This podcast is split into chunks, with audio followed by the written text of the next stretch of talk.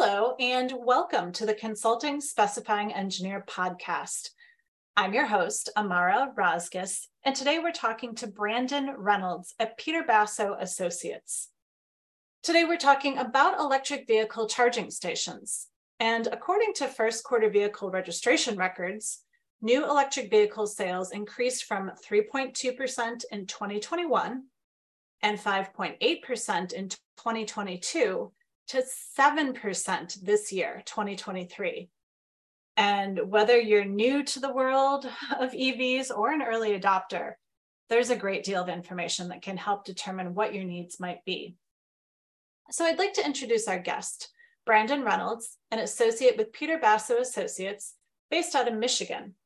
Brandon's project experience includes electrical system design for new construction and renovations primarily higher education facilities.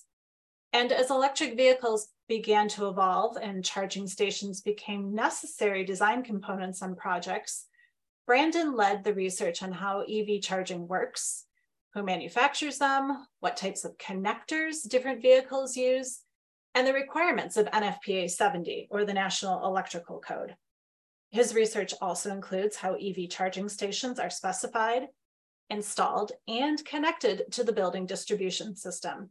So welcome, Brandon. It's great to chat with you today. I'm happy to be here. Excellent. So Brandon, this is a huge topic and one that electrical engineers are facing or will be soon. So I have a few questions for you. Can you give us a brief introduction to what options are available for electric vehicle charging stations? Kind of take it from the very beginning. Definitely you know, EV charging has been around for a number of years now, uh, especially with the early adopters. And during that time, the charging types have settled into two general categories AC charging and DC charging. Now, hearing that, you might be tempted to say that EV charging is like TNT, it's dynamite. All jokes aside, AC charging is really divvied up into level one or level two charging, uh, and this is something that you've heard probably in, in passing by, or if you're looking at charging for your own facilities.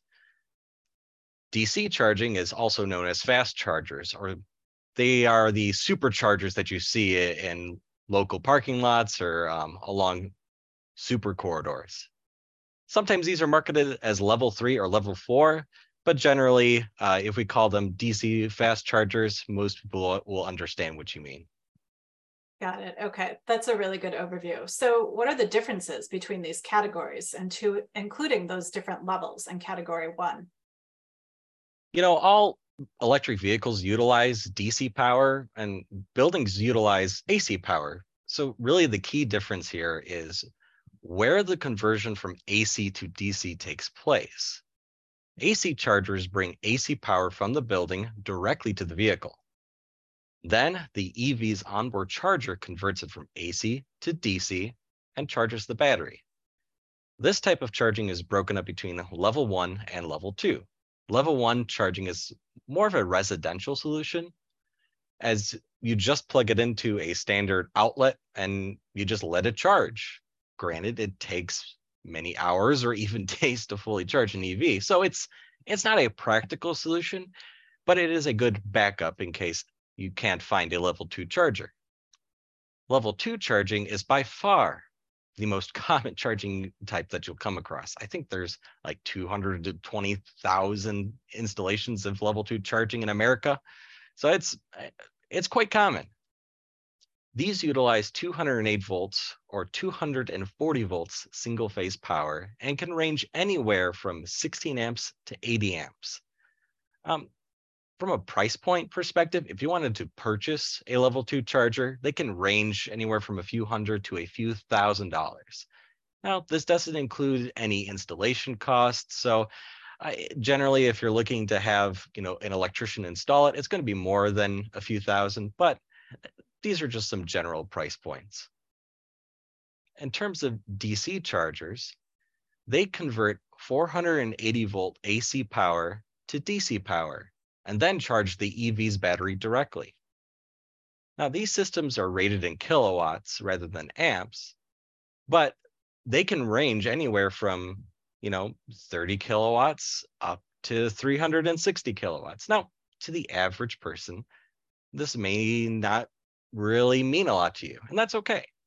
Um, to put it into perspective, a house can use anywhere from three kilowatts to 10 kilowatts, depending on what you have in your house. A typical 20,000 square foot office building can use about 300 kilowatts. So in reality, a fast charger, the fastest fast charger that's currently available, can be about the size of a typical office building. So just kind of puts things into perspective as to if you're looking to add fast chargers, it's going to require a lot of power and going to require some upgrades more, more than likely. Most buildings don't really have this kind of capacity to add fast chargers easily, and so you're going to have some more significant upgrades. As such, these the total cost of installing a single fast charger can easily exceed $100,000. Then depending on what kind of options you, you get, even the fast charger itself, just buying it can exceed $100,000. It's a very, very changing market. New manufacturers are coming into the uh, into the gambit. They're coming out with newer and better chargers, and some are coming out with worse chargers. So as time goes on, hopefully we'll see some of these things settle out. But I think a general rule of rule of thumb is that AC chargers are going to be you know, a little more tried and true than some of your DC chargers. So it sounds like these options are all over the board, Brandon, and between power requirements and the end results. Are are they all compatible with all electric vehicles? Well, you know, that answer changes all the time. And in the time that it's taken me to prepare for this conversation, it's changed many times since then. So let's get into it a little bit. We'll address it for both types of charging. For level two charging, there are currently only two standard ports in America. There's Tesla and everybody else. Tesla has their own proprietary charging port, and everybody else uses a standard called SAE J1772. Now, that's a lot of letters and numbers. You don't need to worry about that. Just know that the vast majority of the American vehicle market uses the same type of plug. The good news is that Tesla vehicles come with an adapter that allow them to be compatible with those types of chargers. So that means if you install a standard level two charger with American America's current standard, then it is compatible with all current EVs on the market. However, this is the part that changed recently. Many EV manufacturers have announced partnerships with Tesla to allow their vehicles to be compatible with their chargers. In addition, SAE, which is the company that created the original standard, they're looking to adopt Tesla's plug as the quote unquote North American charging standard. It's confusing. We don't know what it means. This is all in its infancy. Manufacturers haven't talked about how this is going to happen. EV charger EV charger manufacturers haven't explained how it's going to happen. And right now, the future just kind of looks a little fuzzy. It might turn out to just be an adapter that allows American vehicles to utilize Tesla chargers. Or it might mean that all EVs moving forward will utilize Tesla's plug, or maybe a mixture of both. Fortunately, we don't really know. And actually, that's really a common theme in the EV charging world. Things change all the time. I have had put together presentations for multiple clients, and every single time I've put it together, I've had to change something because one part of the EV charging market has changed. Just, you know, in 2017, the fastest fast charger available was 100 kilowatts. Today, you can get chargers that are 360 kilowatts, and there's talks of ones that are going even higher. So it it's changing at a rapid pace. Now, moving on to fast charging. These utilize three different standard connectors. There's Tesla, American vehicles and older Japanese vehicles. Tesla should come as no surprise to anybody, but American vehicles currently use a standard called CCS1. Again, lots of letters and numbers, but all that matters is that all of the American vehicles on the market, other than Tesla, utilize this standard. The newer Japanese vehicles also use the same standard. Really, the only kind of complication comes in is when we talk about the older vehicles, like your Nissan Leafs. They use an older standard called CHAdeMO. This standard's being phased out, but you have to understand that there are some vehicles on the road that still utilize it. Similar to our conversation on level two, this current standard that American vehicles use might transition to Tesla's plug.